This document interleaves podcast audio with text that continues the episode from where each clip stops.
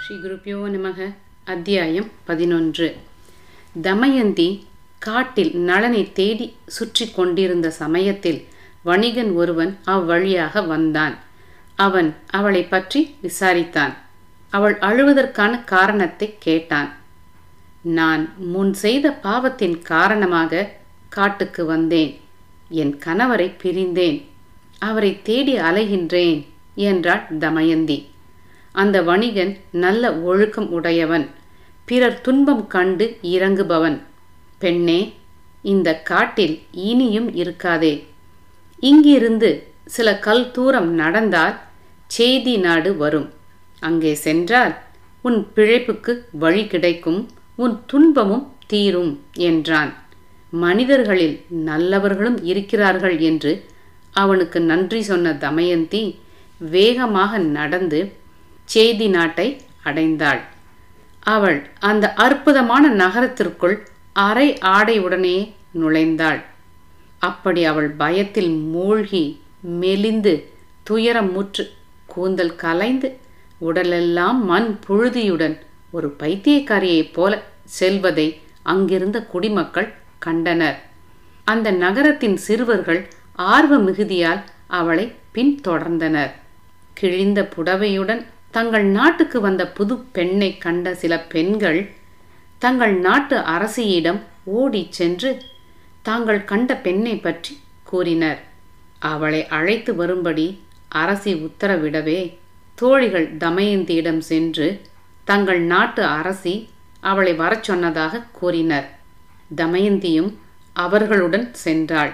அரசியின் பாதங்களில் விழுந்த அவள் விதிவசத்தால் தன் கணவனை பிரிந்த கதியை சொல்லி அழுதாள்.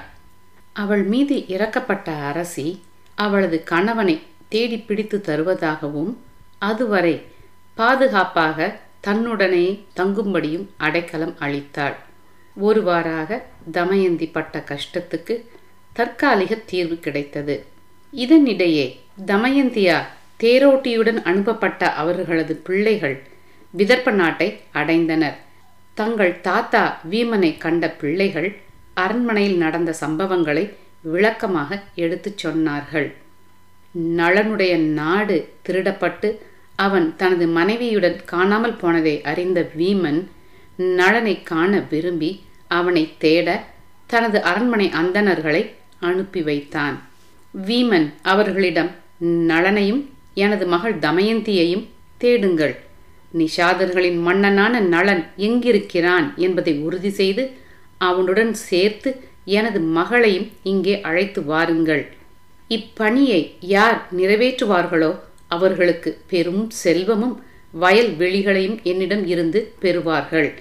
அவர்களை கண்டு அழைத்து வர முடியாவிட்டாலும் அவர்களை பற்றிய செய்தியையாவது கொண்டு வருபவர்களுக்கும் பரிசுகள் உண்டு என்று அறிவித்தான். வீமன் இப்படி அறிவித்தவுடன் அந்த அந்தணர்கள் மகிழ்ச்சியுடன் நளனையும் அவனது மனைவியையும் தேடி எல்லா புறங்களிலும் இருந்த நகரங்கள் மற்றும் மாகாணங்களில் தேடச் சென்றனர்.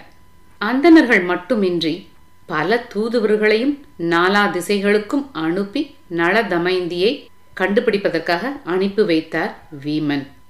ஆனால் நளனையோ அவனது மனைவியையோ அவர்கள் எங்கும் காணவில்லை. அரசனின் கட்டளையை ஏற்ற அரண்மனையைச் சேர்ந்த அந்தனர் ஒருவர் ஏழு குதிரை பூட்டிய தேரில் நளதமயந்தியை தேடிச் சென்றார். பல நாடுகளில் தேடித் திரிந்த அவர் அழகு பொங்கும் தேசமான செய்தி நாட்டை வந்தடைந்தார். செய்தி நாட்டு அரண்மனைக்கு சென்ற அந்தனர் அங்குள்ள பெண்களுடன் இருந்த பெண்ணை பார்த்தார். அவள் தமயந்தி என்பது அவருக்கு ஓரளவு தெரிந்துவிட்டது. புகைச்சுருள்களால் மூடப்பட்ட நெருப்பு போன்று பிரகாசித்த அவளது ஒப்பற்ற அழகு லேசாக கண்டடையக்கூடியதாக இருந்தது. அழுக்கடைந்து மெலிந்திருந்த அகன்ற கண்களை உடைய அந்த மங்கையை கண்டதும் பல காரணங்களால் அது தமயந்தியாகத்தான் இருக்க வேண்டும் என்ற முடிவுக்கு வந்தார் அந்த அரண்மனை அந்தனர் பிறகு அவர் நான் முன்பு கண்டதைப் போலவே இந்த மங்கை இப்போதும் இருக்கிறாள். ஓ மூன்று உலகங்களின் கண்களுக்கும் இனிய லட்சுமியை போன்றிருக்கும் இந்த அழகானவள் மீது எனது கண்கள் பட்டதால் நான் அருளப்பட்டவனே. முழு நிலவை போன்றும் மாறாத இளமையுடனும் அழகான தாமரைகளைப் போன்ற அகன்ற கண்களுடனும் இருக்கிறாள் இவள். உண்மையில் இந்த பெண் அழகான வடிவுடனும் ரத்தினங்கள் நிறைந்த மாளிகையில் வசிக்கும் தகுதியுடனும் இருக்கிறாள்.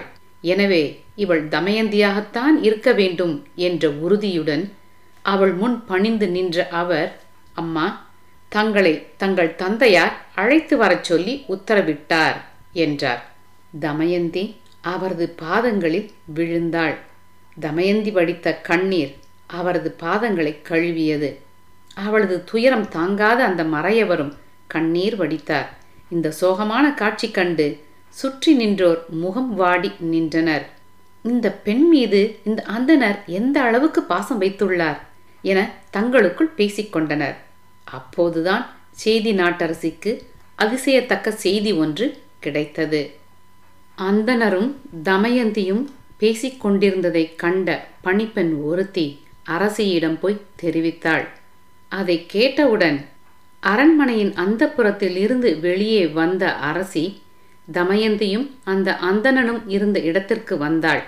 பிறகு அந்தணரை அழைத்து அவரிடம் இந்த அழகானவள் யாருடைய மனைவி?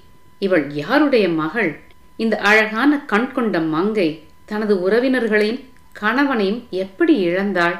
இந்த துன்பத்தில் வீழ்ந்திருக்கும் இந்த மங்கையை காண நீ எப்படி வந்தாய்? என்று விசாரித்தாள். அரசி அவ்வாறு கேட்டதும் அந்த அந்தனர் தேவியே தங்கள் முன் நிற்கும் இந்த பெண்ணை உங்களுக்கு அடையாளம் தெரியவில்லையா? என்றார். அரசியும் இல்லை என்பது போல் தலையசைத்தாள். தமயந்தியிடம் இவர்கள் நாட்டில் இத்தனை காலம் இருந்தாயே? இந்த பேர் அரசியை யார் என்று நீயும் அறிந்து கொள்ளவில்லை? காரணம் நீ இவர்களை இளமையிலேயே பார்க்கும் சந்தர்ப்பம் கிடைக்கவில்லை என்றவர் அரசியை நோக்கி அம்மா இவள் உங்கள் மூத்த சகோதரியின் மகள். அதாவது நீங்கள் இவளுக்கு சிற்றன்னை முறை வேண்டும் என்றார். அரசி அதிர்ந்து போனாள். தமயந்தியை அள்ளி அணைத்து கொண்டாள். அன்பு மகளே இளவரசியான நீயா இத்தனை நாளும் எங்கள் இல்லத்தில் இருந்தாய். உன் துயர் அறிந்துமா நான் தீர்க்காமல் இருந்தேன்? என்றவள் மயங்கியே விழுந்து விட்டாள் அவளுக்கு சுற்றி இருந்தவர்கள் மயக்கம் தெளிவித்தனர். செய்தி நாட்டரசன் தன் மனைவி மயக்கமடைந்த செய்தி அறிந்து விரைந்து வந்தான். கண் விழித்த ராணி அன்பரே இவள் என் சகோதரி மகள். இந்த மறையவர் சொன்ன பிறகுதான் இவள் நம் உறவினர் என்று தெரிய வந்தது. இவளை பத்திரமாக விதர்ப்ப நாட்டுக்கு அனுப்ப வேண்டும். இவளுக்கு இனியாவது நல்ல காலம் பிறக்கட்டும். இவளது கணவன் நிச்சயம் இவளுடன் வந்து சேர்வான் என்றாள். செய்தி நாட்டு அரசனும் மனம் மகிழ்ந்து அவளை தேரில் ஏற்றி அந்தணருடன் அனுப்பி வைத்தான். அவள் சென்ற தேர் விதர்ப்ப நாட்டுக்குள் நுழைந்ததோ இல்லையோ மக்களெல்லாம் குழுமி விட்டனர். அழகே உருவாயிருந்த தங்கள் இளவரசி. கணவனால் கைவிடப்பட்டு குழந்தைகளையும் இதுவரை காணாமல் உருக்குலைந்து வந்தது கண்டு அவர்கள் அழுதனர். குறிப்பாக பெண்கள் அம்மா உங்களுக்கா இந்த நிலை வரவேண்டும் என வாய்விட்டு புலம்பினர். சில மணலில் விழுந்து புரண்டு அழுதனர். நமக்கே இப்படி இருக்கிறதே. அரண்மனையில் இருக்கும் இளவரசியின் தந்தை வீமராஜாவும் தாயும் இவளது இந்த கோலத்தை பார்த்தால் மனமுடிந்து போவார்களே என்ன நடக்கப் போகிறதோ என்று பயந்தவர்களும் உண்டு. பெண்ணே உன் கணவன் உன்னை விட்டு பிரிந்து நடுக்காட்டில் தவிக்க விட்டானே அப்போது நீ என்னவெல்லாம் துன்பம் அனுபவித்தாயோ என்று கதறியவர்களும் உண்டு. இவ்வாறாக தமயந்தி நாடு வந்து சேர்ந்த அந்த சமயத்தில் அவளை விட்டு பிரிந்து சென்ற நளன் கால் போன போக்கில் சென்றான். ஓரிடத்தில் பெருந்தீ எரிந்து கொண்டிருந்தது. மன்னா என்னை காப்பாற்று. என் உயிர் போய்க் கொண்டிருக்கிறது. காப்பாற்று மன்னா என்று அபய குரல் எழுந்தது. தன்னை ஒரு மன்னன் என தெரிந்து அழைப்பது யார் என தெரியாமல் நளன் சுற்றுமுற்றும் பார்த்தான். தீக்குள் இருந்து குரல் வருவது கேட்டதும் ஐயோ யாரோ தீயில் சிக்கி வெளியே வர முடியாமல் தவிக்கிறார்கள் என உறுதிப்படுத்தி கொண்டான். கருணை உள்ளம் கொண்ட அவன் அங்கு ஓடினான். தீக்குள் புகுந்து உள்ளே சிக்கி தவிப்பவரை காப்பாற்றுவது எப்படி என்று யோசித்த வேளையில் முன்பு அவன் தேவர்களின் திருமண விருப்பத்தை தமயந்தியிடம் தெரிவிப்பதற்காக தூது சென்றபோது இந்திரன் அக்னி முதலானவர்கள் அளித்த வரம் ஞாபகத்திற்கு வந்தது. அதன்படி அக்னி அவனை சுடாது என்பது அவன் பெற்ற வரம். அந்த வரத்தை பயன்படுத்தி அக்னி பகவானை மனதார துதித்தான். ஐயனே இந்த நெருப்புக்குள் யாரோ சிக்கியிருக்கிறார்கள். அவர்கள் காப்பாற்றப்பட வேண்டும் என்றான். யாரென்றே தெரியாத நல்லவனா கெட்டவனா என்றே புரியாத முன்பின் அறியாதவர்களுக்காக செய்யும் உதவி இருக்கிறதே. இது மிகப்பெரிய உதவி. நல்ல மனம் உடையவர்களால் தான் அதை செய்ய முடியும். அப்போது முன்பு கேட்ட குரல் பேசியது மன்னா நீ சிறந்த குண நலன்களை கொண்டவன் என்பதை நான் அறிவேன். நான் ஒரு பெரிய தபஸ்வி வேத நூல்களை கற்றறிந்தவன். இந்த நெருப்பில் சிக்கி தவிக்கிறேன். என்னை கார்கோடகன் என்பர். நான் நாகங்களுக்கு தலைவன். என்னை காப்பாற்று. நெருப்பில் இருந்து தூக்கி வெளியே விடு என்றது. நளனும் அக்னியை துதிக்கவே அவன் பாம்பை கையில் தூக்கினான். இந்நேரத்தில் சன்னீஸ்வரர் தன் பணியை துவக்கிவிட்டார். பாம்பு அவனிடம் மகாராஜா என்னை உடனே வீசிவிடாதே. ஒன்று இரண்டு என எண்ணி தச என்று எண்ணி முடித்த பின் தரையில் விடு என்றது. அப்பாவின் நலனுக்கு தச என்பதற்கு பத்து என்ற பொருள்தான் தெரியும். அதற்கு கடி என்ற பொருள் இருப்பது தெரியாது.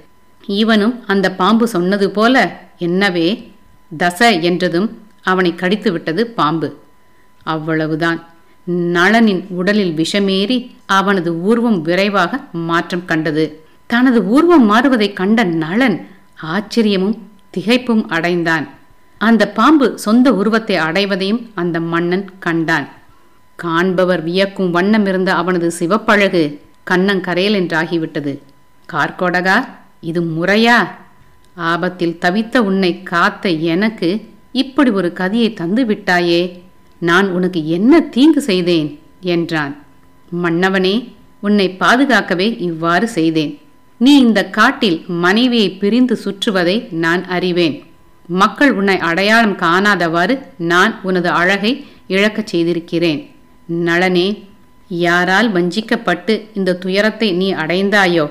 அவன் அதாவது கலி எனது விஷத்தால் சித்திரைவதை செய்யப்பட்டு உன்னுள் வசித்திருப்பான். ஏகாதிபதியே அவன் உன்னை விட்டு போகாத வரை உனது உடலில் இருந்து உனது அங்கங்கள் அனைத்திலும் இருக்கும் எனது விஷத்தால் வலியை உணர்வான். மனிதர்களின் ஆட்சியாளனே நீ அப்பாவியாக இருந்தும் தீமைக்கு தகுதி இல்லாதவனாக இருந்தும் உன் மேல் உள்ள கோபத்தாலும் வெறுப்பாலும் உன்னை வஞ்சித்தவனிடம் அதாவது கலியிடம் இருந்து நான் உன்னை காத்து இருக்கிறேன். மனிதனுக்கு எல்லா கஷ்டங்களும் விதிப்படியே வருகின்றன. இந்த கரிய நிறத்தில் மாறியதன் காரணத்தை நீ விரைவிலேயே தெரிந்து கொள்வாய். இந்த நிறம்தான் உன்னை காப்பாற்றப் போகிறது. அதே நேரம் கொடிய வெப்பத்தை எனக்காக தாங்கிய உன் வள்ளல் தன்மைக்கு பரிசும் தரப்போகிறேன். இதோ பிடி என்று ஒரு அழகிய ஆடை ஒன்றை நீட்டியது. இந்த ஆடை எனக்கு எதற்கு? என்றான் நளன். அரசே இந்த ஆடையை போர்த்தி கொண்டால் நீ உண்மை உருவை அடைவாய். ஆனால் இப்போதைக்கு இதை அணியாதே. உன் நன்மைக்கே சொல்கிறேன். இனி நீ வாகுகன் அதாவது அழகு குறைந்தவன் என அழைக்கப்படுவாய். இங்கிருந்து அயோத்தி செல் அந்நாட்டு மன்னன் இருது பண்ணனுக்கு தேரோட்டியாகவும் சமையல்காரனாகவும் இரு என சொல்லிவிட்டு மறைந்து விட்டது. நளனும் அயோத்தி வந்து சேர்ந்தான். அரசனை சந்திக்க அனுமதி பெற்றான். மீண்டும் அடுத்த அத்தியாயத்தில் நன்றி வணக்கம்.